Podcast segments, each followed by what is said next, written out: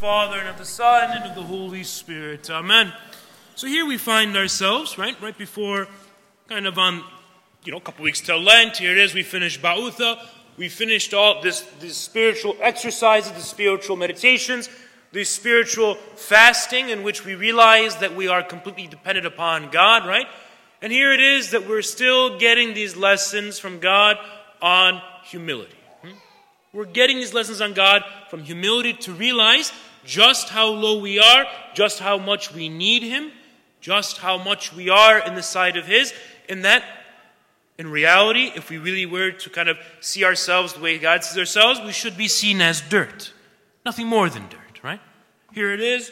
We're close to the ground. If you remember previous homilies, to be humble comes from the Latin word which means humus, which means low to the ground, which means if we were really to see ourselves as the way God sees us, we're nothing. Yet we know that's not how God sees us. We know that God sees us as his beloved children, right? But in reality, we really don't deserve much without him. And so here it is that we're receiving these lessons, these spiritual lessons, and today we receive the story of John the Baptist. John the Baptist, who we are told in an account, right? Here is John the Baptist who's baptizing people, and Jesus meets him and and there he's kind of baptizing across the river. And what happens? His disciples come up to him and he says, Hey, remember the one you bore witness to, the one you talked about, the one you were speaking so highly of? Here he is, also baptizing. And guess what? More followers now are going to him. He's taking your followers. As a disciple of John the Baptist, they're upset. They're confused. They don't want for their master to be kind of put close to the ground. They don't want for their master to be kind of embarrassed. They don't want their master to be seen as second, right? There are those who are coming from all around Israel to be baptized by John the Baptist, but John the Baptist continuously says, I know my place. I know who I am. I know what it is that I was sent to do. And I am not the one that you are looking for, but I am the one who's preparing the way of the one that you are looking for. I'm preparing you. I'm preparing you.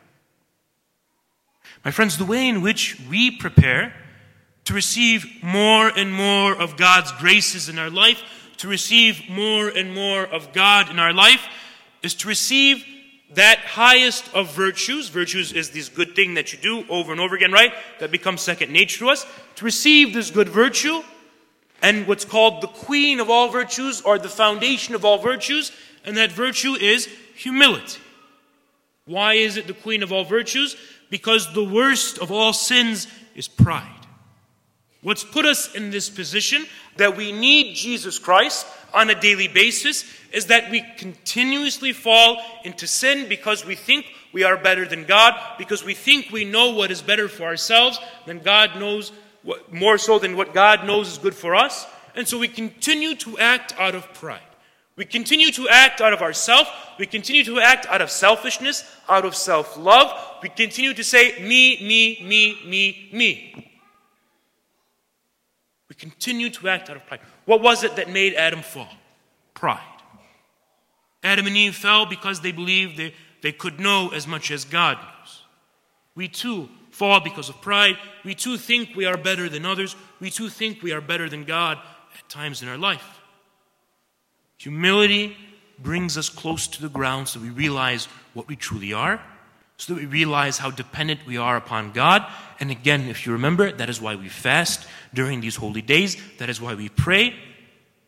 And if you remember those, those great prayers of Ba'utha, here I am, Lord, I am not worthy to even eat the scraps that fall off your table, yet you continuously give me more. Jesus Christ, each and every day, hmm, is teaching us these lessons of humility, and today we grab these lessons of humility from John the Baptist. What is our goal as Christians? John tells us, he says this, this kind of very strange thing, right? He says, he, he relates Jesus to kind of this wedding, right? It doesn't quite make sense for us. We're hearing it today. He relates Jesus to this wedding, and John says, The only thing that I am is the friend of the groom, the bridegroom. Here is this wedding imagery. God is so close to his people, at times in the Bible, it's described as a wedding. As a wedding. Where God is the groom, the bridegroom, and his people is the bride. And so here is God who wants to enter into a union with us, and yet how often in the Bible do we hear that his people go against? That his people forget who he is, that his people go off and worship other gods whether it's the God that's going to bring them money, whether it's the God that's going to bring them good farming season, whether it's the God that's going to save them from X, Y, and Z, whatever it might be. How often do his people become unfaithful to him? Do they cheat against him? And yet, God still wants to enter into this. And so, John the Baptist tells us that Jesus is now the groom. He is the bridegroom. His bride, the church. He is nothing more than the best man.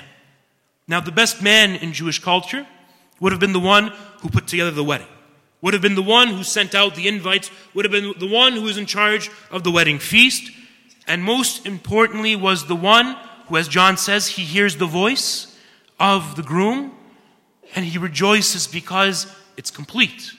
The most important thing for a best man to do was at the end of the night, he would guard where the room it was that the bride was staying. He would guard it. And it would be nighttime, he couldn't see much, but he would guard it against anyone false, a false lover who was to come through. And anyone false he would not allow to enter into the bride's room. But in the darkness, he would hear the true voice, the voice of the groom. And after the groom enters into the, the bridal chamber, the bridal room, then he can go off knowing that all of his tasks were completed for the day that he has brought together the bride and the bridegroom. He doesn't go away in jealousy, even though John could have been jealous at Jesus for taking all his followers. Not at all. But he goes off joyful. Joyful knowing that he has brought the bride and the bridegroom together. My friends, as Christians, this is our ultimate goal. But we cannot do it without the help of God, without the help of growing in our own humility. Our goal is to bring others to Jesus using your gifts. Bring others to Jesus using your gifts. That is the goal. That's what John the Baptist does. That's what he wants all of us to do. So here is John the Baptist who says to us that the way in which to grow in humility, and there are two things we can take away from this the way in which we grow in humility, in this realizing that we are nothing without God, is first and foremost, as he tells the disciples, he never expected anything else than to be lower than Jesus. He never expected anything else than to be lower than Jesus. My friends, for us, for us who are sitting here today, humility begins with this mindset to do what God has put before you, and sometimes to realize that certain things are not meant for us. Certain things are not meant for us. What is it? What do I mean by that, right? St. Therese of the Little Flower used to say, right here is this beautiful spirituality of this young nun. And she used to say that the way in which you really follow the will of God is to do these small things that God has given you, but to do them with great love and as they come about. These things that seem very small to us, these daily routines of life, you really think some, I really think sometimes people get stuck in this well, here I am at this, I'm not really happy and fulfilled in my job. You know, I wish I could get to this area, then I'll be fulfilled. If I get only get to this, then everything in life will be complete, then I can carry out the will of God. No. The will of God is what you do each and every day when you go to work. When you think you're trapped in a non fulfilling career or whatever it might be, you have the opportunity, whether or not you know, you're an astronaut or whether or not you're a janitor you have the opportunity to do things with great love. To do what has been set before you with great love. But how do we do it with great love? How do we do it with great love? St. Paul says, It is no longer I who live, but Christ who lives in me. A lot of times we think of humility as this thing that just kind of puts us down, and all, all religion is is making, making yourself feel bad about yourself and pushing yourself to the side. It's not what humility is. Humility is the more I empty myself, the more I train for Christianity, the more I find my fulfillment in God, the more I know who God is, the more I am my true self. The more I know my true self. So find fulfillment in what it is that you're doing today. Don't wait till you reach this stage in your life, but each and every day you have the ability to make an impact. You have the ability to see your work as completing something humble before God, right? Second, no man can receive more than God has given him. No man can receive more than God has given him. This is what he tells us. And I love this very simple faith God gives, God takes. God gives, God takes.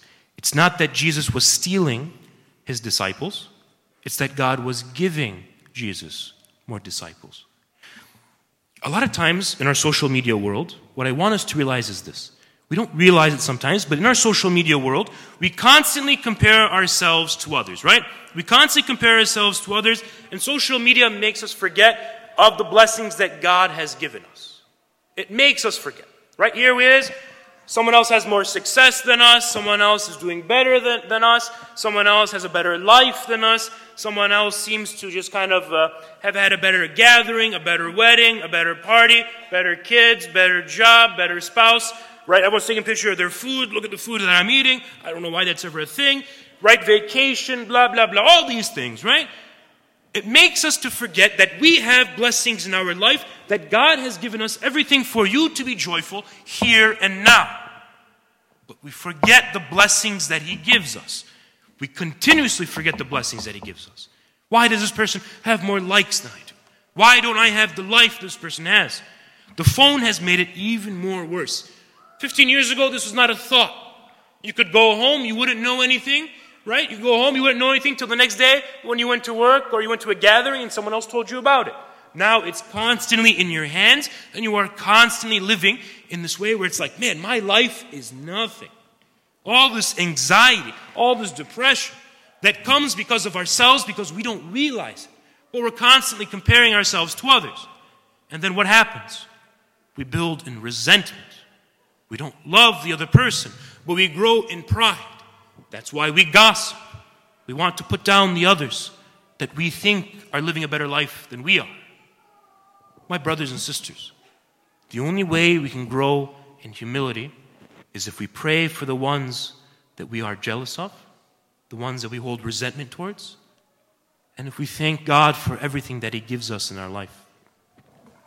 I want us, as we go towards Lent, to let's build on these practices of humility, to build on these practices of, of defeating our pride, to let Jesus in more and more. I want us, first off, again, to pray for those that we find it hard to accept for their success or whatever it might be, to be happy for them.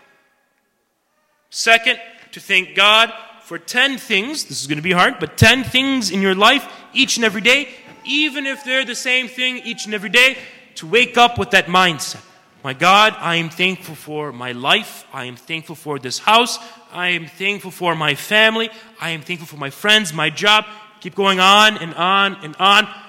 Recognize what God has given you, recognize that what He gives you, you are able to really take pride in, right? Pride in a good sense, so that you can use it to bring others to Jesus.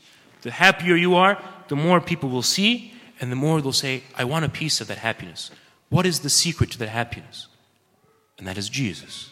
But we can only see Jesus in humility. Pray for others, thank God. Amen.